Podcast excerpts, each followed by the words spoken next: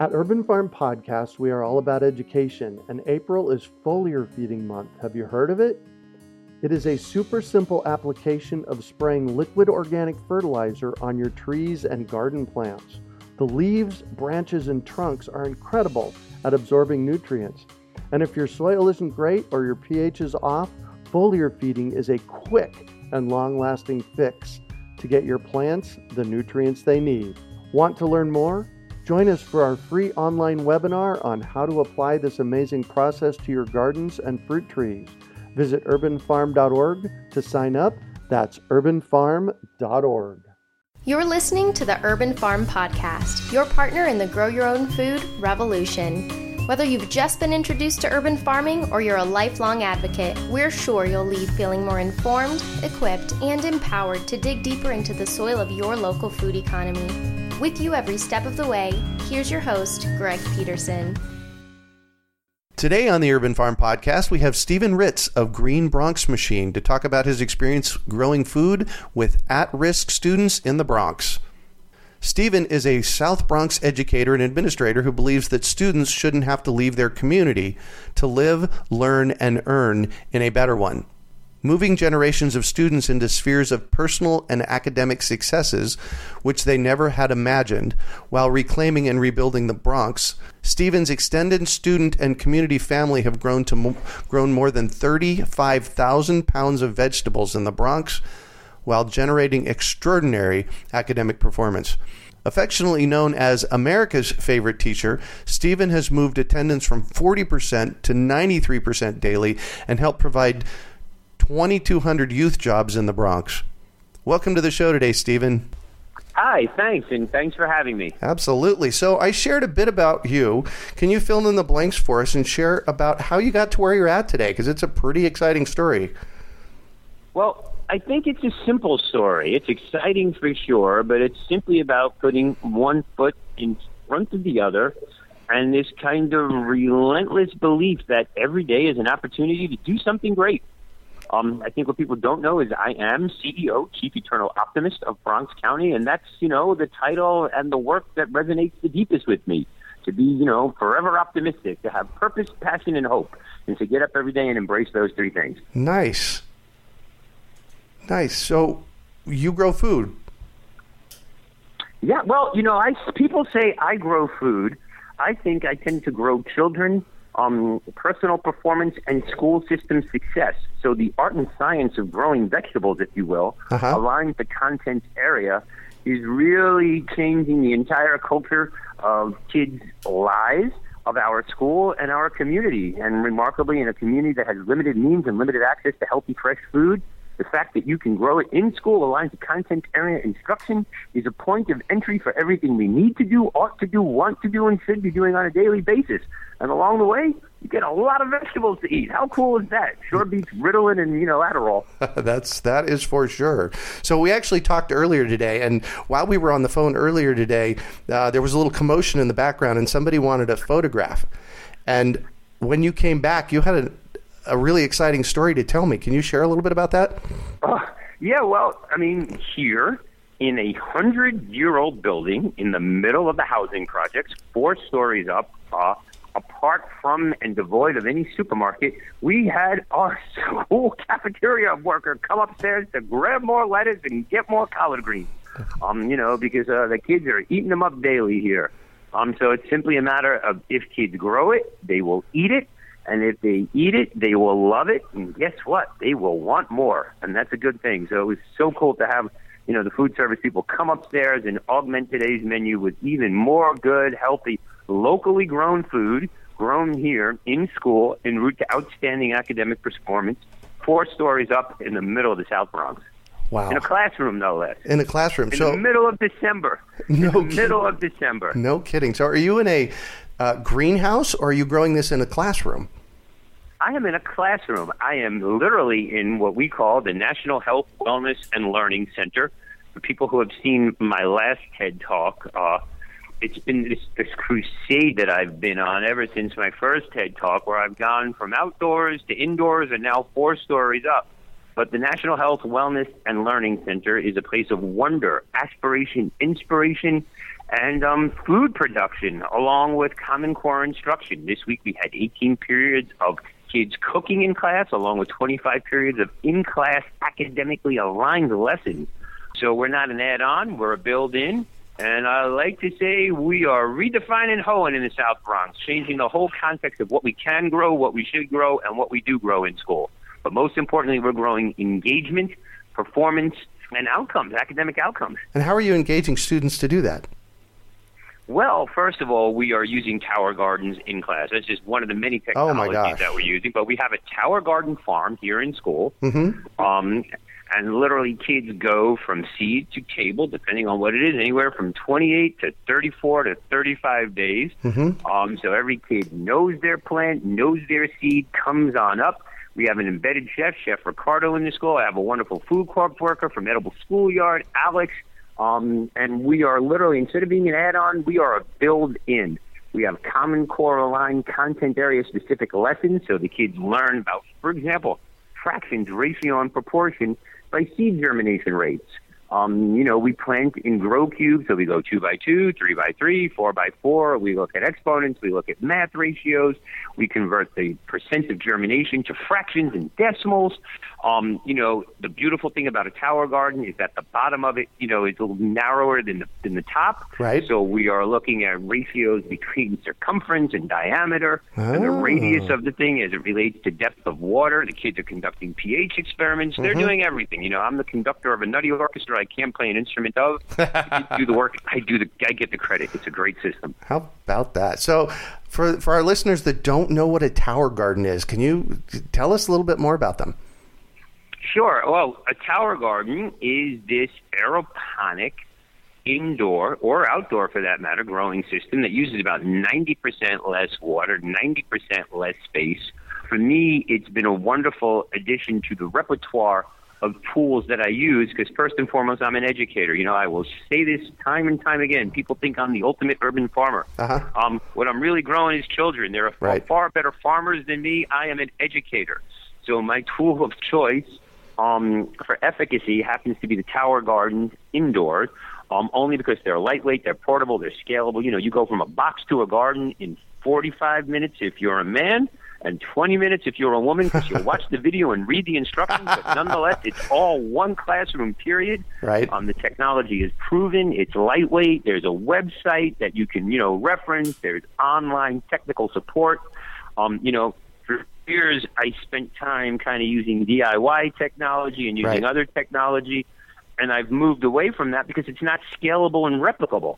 Right. So as my career as an educator goes and my impact as an educator grows, I want technology that is affordable, um, you know, seamless, replicable, and takes the emphasis off DIY, but rather and puts it on SOPs, standard operating procedures. And then what does that allow? It allows for teachers to educate. It allows for kids to grow. Yeah. It allows for them to integrate and get access to this healthy, fresh food, and also change their outlooks on academics and what can be done in school. Right. And on a commercial scale, you know, make no doubt about it, Tower Gardens and Future Growing, you know, are proven industry leaders for growing food and doing it with 90% less water and 90% less space. But I also use outdoor soil gardens. Um, what people don't know is now 35,000 pounds of vegetables later, my favorite crop is organically grown citizens, graduates, Oh, and members yes. of the middle class. Yeah, I love arugula and eggplant, but I really love kids who are healthy, who are eating healthy, who are going to class, who are engaged, who are interested in college, and understand that food is something that comes from the ground or, you know, and through nature and nurture. Yeah. And in that process, when kids learn about nature, they learn to nurture. And when my kids learn to nurture, we as a society collectively embrace our better nature. You know, my kids understand that plants and, and animals and all things around them are living, breathing things just like they are. And with a little Wow. bit of care and a whole lot of love, anything is possible. And that's what this movement is truly about. Yeah. Well, I found over and over and over again that if you know if if kids grow something, they're going to eat it. Period. Absolutely. If they grow it, they eat it. But in this community, where we're seeing so many immigrants from other countries where food was so scarce, and even though traditionally it was an agricultural society, when you put healthy, fresh food in front of them, wow, they love it. Their parents love it, and they really get excited.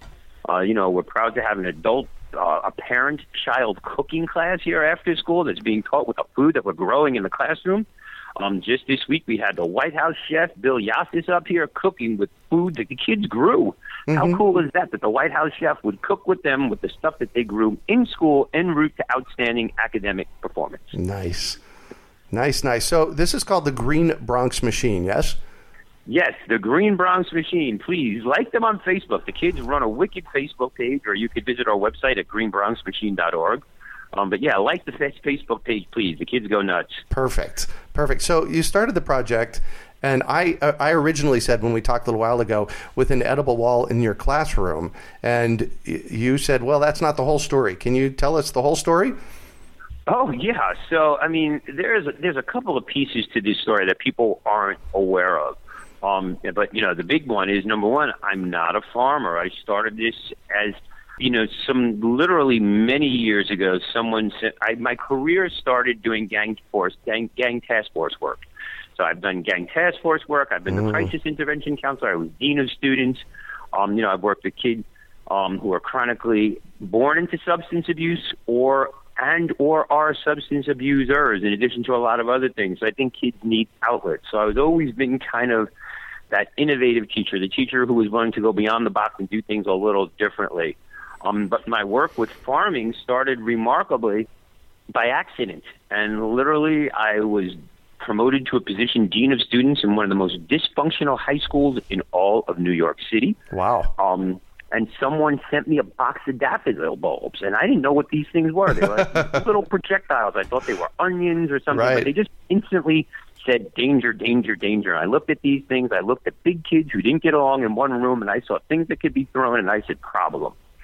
So I took these things and I hid them behind the radiator. And this is in a room in wow. a school where like the paint is so thick on the walls, uh-huh. it's probably uh, you know a quarter of an inch thick of paint. You know, they just slap one more coat of you know like that that bile green paint or that wretched gray paint on the wall. Right. And we had these huge old radiators, and I took this box of bulbs and I just hid it behind the radiator and totally forgot about it.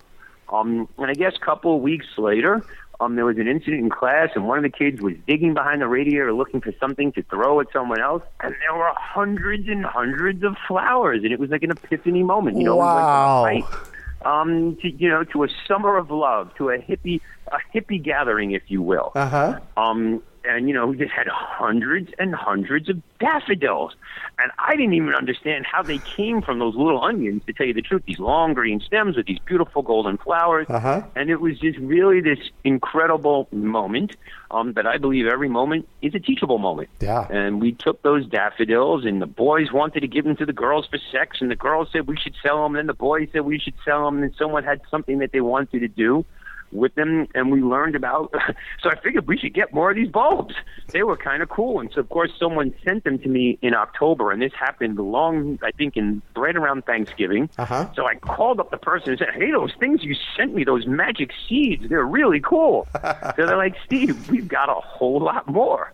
So I suggested that maybe we get involved. It turns out my kids and I planted, I think, 15,000 or 20,000 bulbs across New York City to commemorate 9/11. Wow! We were invited to go everywhere, uh-huh. um, in up to and including winning the Golden Daffodil Award, where the kids and I were invited to City Hall, and my kids who traditionally are apart from success, and in particular this group of kids, many of whom uh, came to me with a lot of baggage, including um, you know prior convictions and some probation time and some community service mandated community service hours felt really successful. And more importantly people around the city perceived them as being successful not as part of the problem but as part of the solution. So we got invited to do all kinds of projects you know because we were really good at it. And kids who Uh-huh. had never succeeded learned that you know these kind of task oriented jobs, you know, things that had a hierarchy of skills, um, really could be the kind of work that they like to do and move them from being apart from to becoming a part of in Oh. ways that benefited 100% of society. So we started building community gardens. Um, ultimately, we, we then learned a few years later about vegetable gardens because we didn't know that we could grow food. Mhm. Um, you know, most of the food that we eat is what I call a mess. Manufactured edible synthetic substance that comes in a single serving bag with Oh, infinite nice. shelf life. So when we started learning we could grow food, that was kind of cool. until we experienced this thing called Whole Foods, where we saw white people spending tons of money on food. Right. Um, and you know, we went into a supermarket, and after they stopped following me and my kids around for a half hour and we got down to business, um, you know, we saw food that had more frequent flyer miles on it that we could ever imagine. But we also saw things that looked like some of the stuff that we were growing, Right. but different variations. So, you know, traditionally in my neighborhood, we grow green peppers because that's all we know. It's kind of like the hood pepper, if you will. Uh-huh. But when we saw red peppers and yellow peppers and orange peppers, and more importantly, white people buying them for eight and nine dollars a pound, my kids turned around and said, "Ritz, this is an opportunity." and I said, "You're right." Well, they didn't say it so politely. They accused me of doing something very evil to them. What's that? Like, they, in so many words, they accused me of screwing them, although much more graphically. Um, you know, because I said I was wasting their time having them grow green peppers. But quite frankly, I didn't know what any other pepper was myself. Right. I had no exposure to it. Yeah. Um, you know, so remarkably, I guess about 10 years ago, I couldn't tell you more than 10 types of vegetables. Today, I grow 37 kinds of fruits, vegetables, and flowers indoors in class with kids, and most of it high end, and most of it really tasty. I'll bet. You know, we went on that year to establish a wonderful relationship with Whole Foods where they actually let us sell our product in their store on certain days. Um, and that was great. You know, for kids who had been previously arrested for selling marijuana, basically, we increased the size of the plastic bag and increased the margins. Um, my kids then went on to work with Majora Carter and Sustainable South Bronx. and Oh, I love what she's doing. Emerging green wall industry Yeah. and the green whole green collar economy, if you will. And that's when we realized that there was something greater. Now, ultimately, what happened is I wanted to bring this success indoors um, because it was great that my kids and I were traveling the city. Um, but in order to be scalable and replicable, you can't be a one man traveling show. You've got to empower other people to do this. Right. So when I learned that I could grow food vertically or grow plants, you know, vertically, this was like a dream come true. Right. Um, and yes, I gave birth to the first edible classroom in all of New York City where we grew enough food indoors to feed the entire school, um, which is rather remarkable. Um, that even that became a series of iterations where I've moved from one technology to another technology. I moved into hydroponics, but then realized hydroponics was basically vertical. I mean, horizontal. Right. And in New York City, in schools that are always pressed for real estate and classroom space, you know, that was a very space intense operation to Yes. get yield. So I decided um, instead of doing soil base, I got I happened to come across Tower Gardens after my kids and I won the National Indoor Gardening Championship, and we were invited out to San Francisco, and that was kind of interesting because my kids and I were amazed what everyone was growing out there. Oh, no kidding. Um, you know, they're growing towers too, buddy. Um, so 17 of my kids and I, you know, when you want, when you show up thinking you won the indoor gardening championship and High Times magazine wants to interview you, you know you've got a problem and you better call your principal. But again, problems are opportunities dressed in work clothes. And, Yep. you know, the kids and I huddled. We promised to behave. They promised to behave. And we came away with some new technology, which really allowed us to iterate and go in a whole new direction and, you know, reap a harvest and have outcomes that I've never imagined. So, how are you seeing this affect the students? Like, you got any specific stories that are just like amazing? Well, I mean, my story is rather amazing. I've lost over a hundred pounds eating the food that I grow with Wow. kids in school, so it's the power of example. Oh, big time. Um, but real as here, I've got kids growing food that they're taking home every other week, and that's really cool. I've got kids growing vegetables for teachers. Um, you know, for the little guys, and again, part of my evolution is how do I do this on a bigger scale, on a bigger scale, and make it replicable and impact more people. right. Um, you know, I started with overage, undercredited kids. Now I'm in an elementary school. Um, because simply put, it is easier to raise healthy children Yep. than fix broken men. Yeah. And I like starting them at a young age, you know. In high school, you tell them, you know, vegetables, and they say, you go to hell. I want cell phones, sneakers, and sex. Yeah. You know, but little kids get excited about strawberries and vegetables Right. and growing things. And, you know, I'm still a guy who marvels that you could put a seed in the ground and 30 or 60 days later have a six plant that gives you something to eat. To eat. I know. Isn't that Um, amazing? But taking that and aligning that to Common Core and content sharing, using that mystery, that inquiry, that joy that we all experience as a little kid in kindergarten when we cracked the lima bean seed, you know, and, Mm-hmm. and then put it in that wet paper towel. Aligning that to content area instruction becomes the lens for all that kids need to do um, in school academically.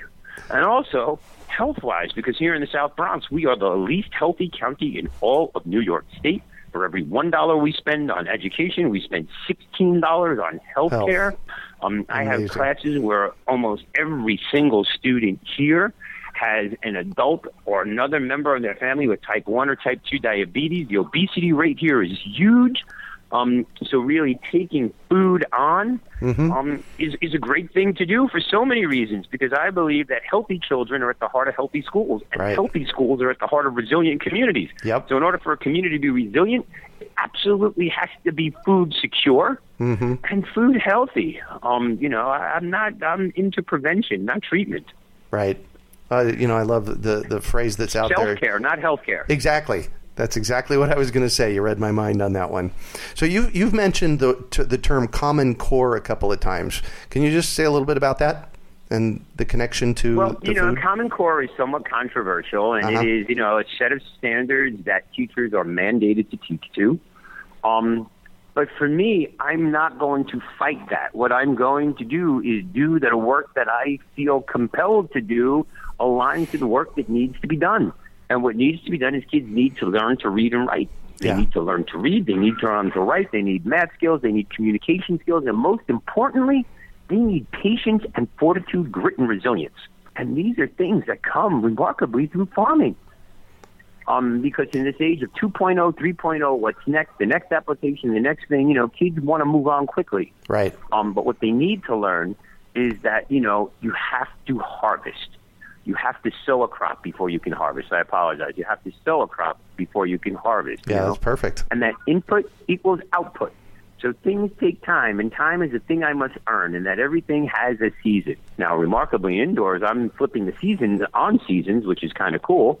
But you know, things don't happen overnight. Food doesn't come. I mean, you know, you ask kids where food come from, they think it comes from you know some lady in the cafeteria, Yep, or from exactly. Costco, or from the basement of something, or from a truck.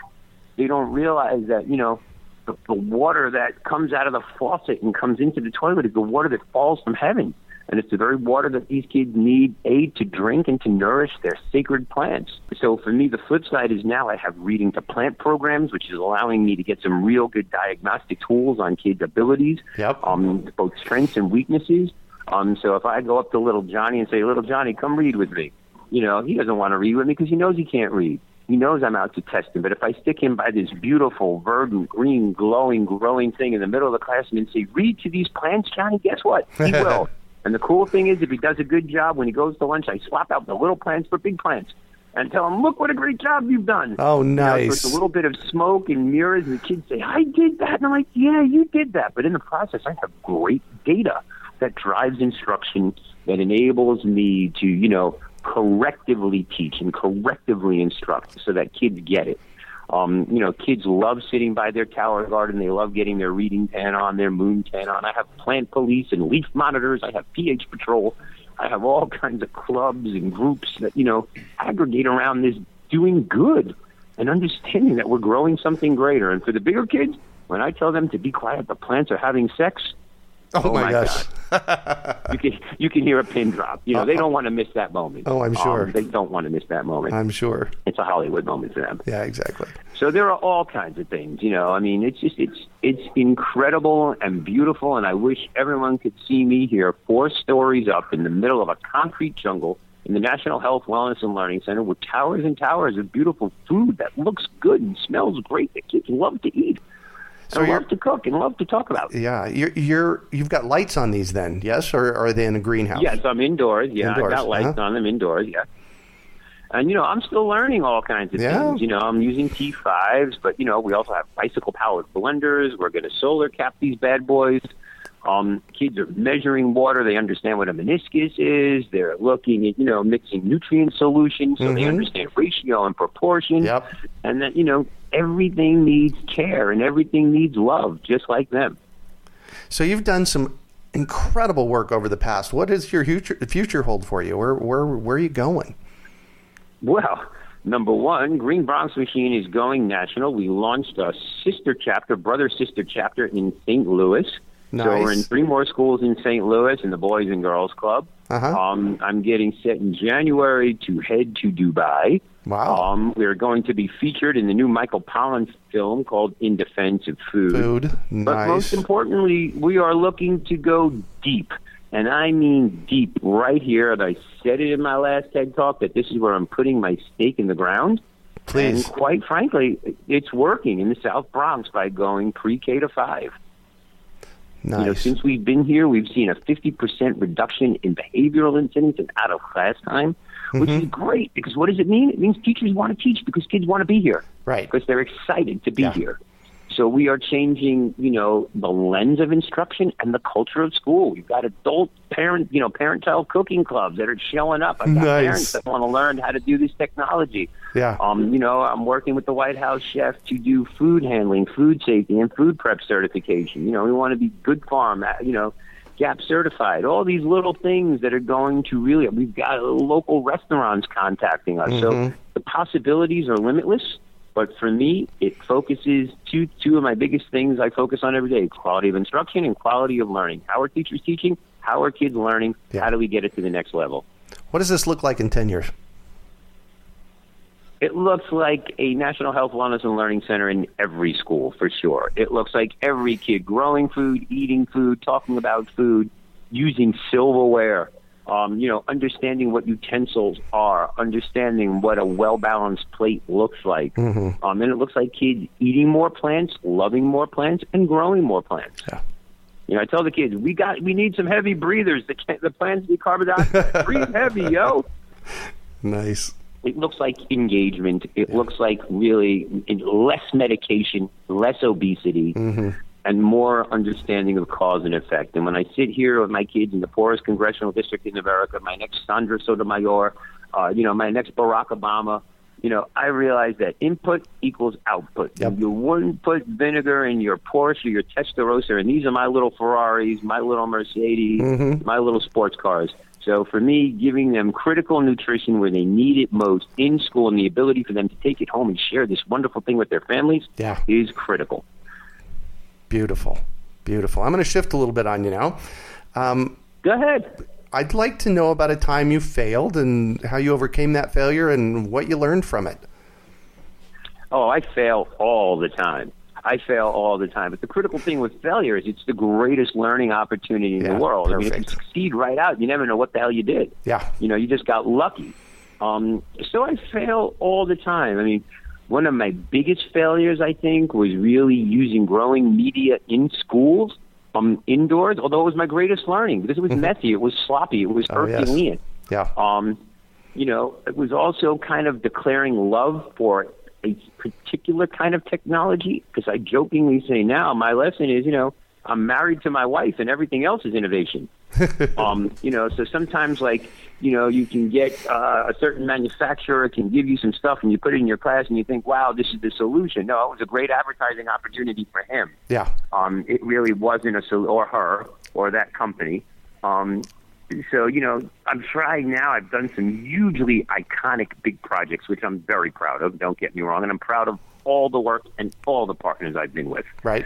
But now, for me, for this to really be sustainable, it has to be less about the iconic project and more about the long-term implementation of this into kids' lifestyles across all kids and parents and teachers.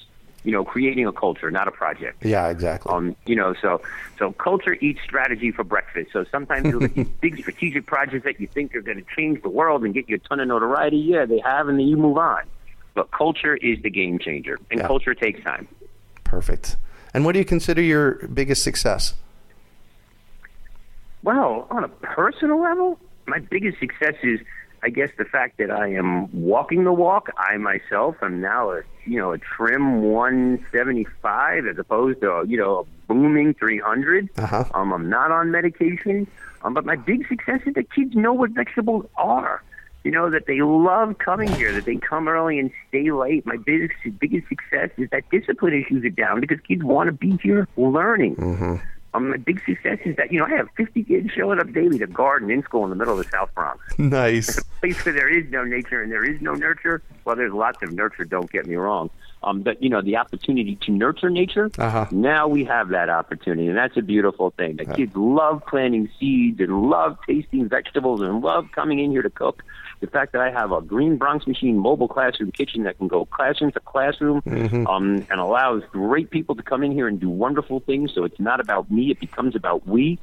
That's what I'm most proud of. Wow. The fact that kids know where their vegetables come, Come from, from. is awesome. Yeah. I'm, I'm I'm sitting over here and I'm just beaming. James is looking at me and I my smile is sore because this is what I've dreamed of so many decades is that we could actually Well, I mean, the kids are celebrating. I mean, the kids Yeah. are celebrating. Go look at our Facebook page. They run it. I don't. So, you know, I I don't do Facebook. I don't even know how to do it. um, you know, but Nice. go check out the website. You know, the fact that my kid in the poorest congressional district in America. You know, earlier today I was on the phone with um PBS and American Graduate. That our work can be fe- featured on American Graduate. Nice. That a guy with no agricultural experience can become, you know, a top Yeah. ten finalist in the Global Teacher Prize simply because I'm farming my way to academic success with kids tells a story that anything is possible. big time. And that's what education is all about. yeah. Collaboration, cooperation, and coalition. And for me, that's what these big things are. Yeah. What drives you? Well, every day is an opportunity to do something great. So what drives me is, you know, I am an equity warrior. Um, and I believe that we can cure hunger and poverty in my lifetime, if not sooner. And we need to do that. We need to do that ASAP. So that's what drives me. Yeah. Um, but what else drives me? Birds and bees drives me. The excitement of seeing kids happy drives me. You know, the fact that I could walk into any classroom and answer a million questions, um, that drives me. Yeah. Happy kids drives me. Yeah. And the fact that I'm in the poorest congressional district in America, um, with the greatest natural resource in the world, human potential, Yeah. untapped human potential. Um, that's what drives me. To move a community that has 40% unemployment, that, that is chronically diseased and not diseased, but diseased by stress, Yep. by environmental issues, by chronic health concerns. Um, this is what drives me, that I can change lives and probably do it with the simple act of putting a seed in the ground or a seed in the cup in the middle of a classroom again and again and again, day in and day out, 365 days a year. Beautiful. Beautiful. So what projects are you currently working on that, you know, like looking out into the future? Well, right now we are really focused on iterating and operationalizing the National Health, Wellness, and Learning Center. Center. We have a kitchen, we have a grow facility, we have a state of the art classroom, we have a Promethean board. My goal is to tweak that so we can get to the point where every teacher in the school, in every content area, is comfortable in being here and mm-hmm. understands how to use this facility aligned to their interest and their discipline. Not about my interest and my discipline, Right. but their interest, their discipline, and their pedagogy, and then ultimately ramp up food production to the point where we can send kids home in the South Bronx with 100 bags of groceries per week, 52 weeks a year. Wow. That's just amazing. Yeah, I think so. It's a good start. And then I it's love that. domination, and then it's world, and then Exactly. it's world domination. Exactly. I, I love it that you said that's a good let start. People know I'm running as a Republican candidate. I just may have to take on the Republican Party and you know like announce my candidacy as well. Yeah. But until then, you know, I'm quite content to be you know the, the CEO, chief eternal optimist of Bronx County, and the you know undisputed mayor of my classroom kingdom. Yeah, perfect. Perfect. So I have to know, I'm all about education. Is there one book that has been like the, the key book in structurally sending you this direction?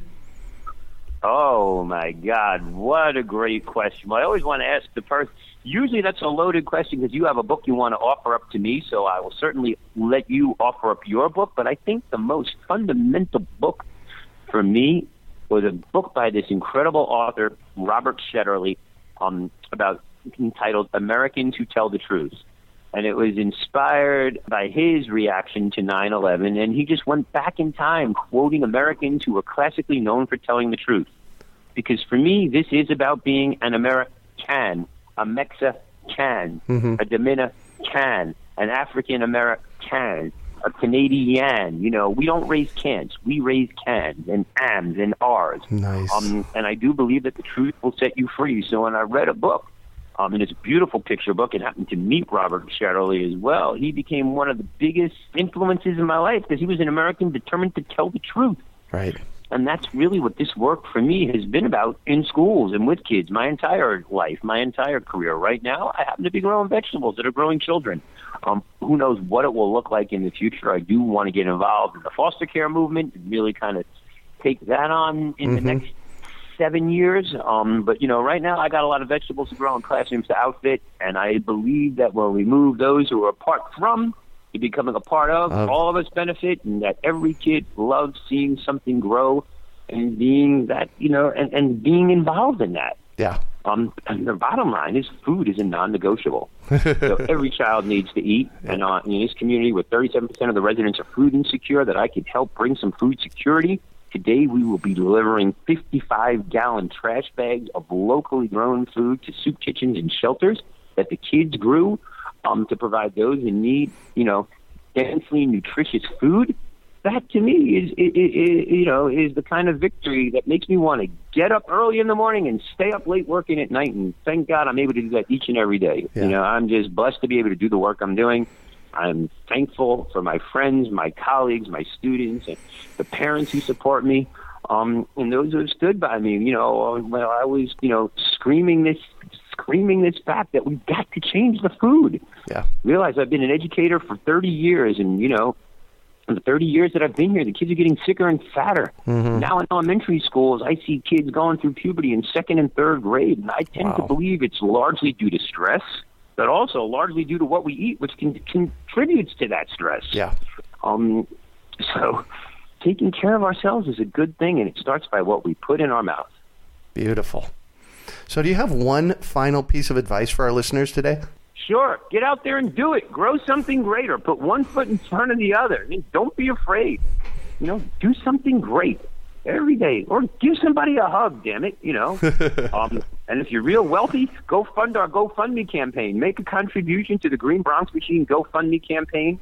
Um, the kids are selling shirts and all kinds of really cool stuff, and they make sure it's child and child labor free and environmentally responsible. So those are my big wishes. Give someone a hug, grow someone, grow something greater, and give of yourself. Um, in a data-driven society, data tells us one thing: the biggest prognosticator to a child, single biggest prognosticator for a child to succeed in life, Uh-huh. is having access to one kind, caring adult. So, if you can be a kind, caring adult in a child's life, you are paying it forward forever. And that's what this is all about. Put a seed in the ground, use less water. I want to start a campaign to save water. People think I'm crazy. I'm telling people to not wear underwear one day a month. And Okay. 200 million Americans save one day of laundry of a pair of underwear and no one will know your secret contribution to saving the world, that's a good place to start. but if you want to do something bold and audacious, you could donate some money or donate some time or donate some technology. Um, and, you know, please visit the Green Bronx Machine Facebook page, visit the website, follow us on Twitter. Or now I think the kids have an Instagram page. I can't I'll keep bet. up with it. But, I'll you bet. know, I'm just delighted to be at the epicenter of this and encourage everyone, you know, if it comes from a plant, if it is, if it is a plant, eat it. If it comes from a plant, think twice. Eat less of it. There you go. Spread seeds, not bombs. Beautiful. Thank you so much for joining us on the show and sharing your experience. This has been incredible. Like I said, I'm just grinning ear to ear over here because I just love, Well, go love, look at the pictures on the kids' Facebook page. I Perfect. can send you some links. I'm going to send you some nutty links. I'll send Perfect. you some pictures, Gary. Yes, definitely send us some links. We'll put them on the show notes page. Uh, give us the uh, Facebook page again, and um, how do we get a hold of you? Oh, how do you get a hold of me? Easy. Stephen, S T E P H E N dot Ritz at greenbronxmachine.org. Now, realize I get a lot of email, Yes. plus a lot of uh, work related stuff. Yep. But I promise I'll get back to you. Um, just just be patient. Perfect. I understand that. Greenbronxmachine.org. And I'll bet there's a Yep. Facebook link there as well. uh, for sure. My last three words. Si Please. Se puede.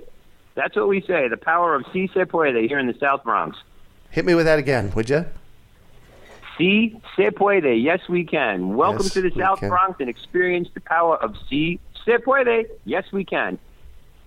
Thank you, thank you, thank you. Well, and that's all for today. Thanks for joining us on the Urban Farm Podcast. We hope you enjoyed today's episode of the Urban Farm Podcast. Remember to listen three days a week for tips, advice, and resources to help you on your journey with urban farming. You can find us on the web at urbanfarm.org or send us an email to podcast at urbanfarm.org. In the words of Vincent van Gogh, great things are done by a series of small things brought together. Be encouraged that with each lesson learned and skill developed, you are one step closer in the direction of your dreams. One of the first things that many of us learn when we start to garden is how to water and fertilize the soil. But there is an exception to this rule, and it's called foliar feeding. You should foliar feed or water the leaves of your plant with liquid fertilizer when you want certain nutrients to be absorbed better.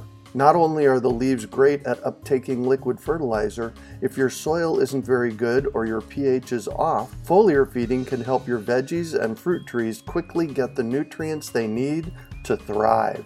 If you're ready to start foliar feeding for maximum growth, yields, and quality, head on over to urbanfarm.org forward slash feed the leaves to see our selection of foliar feeding products.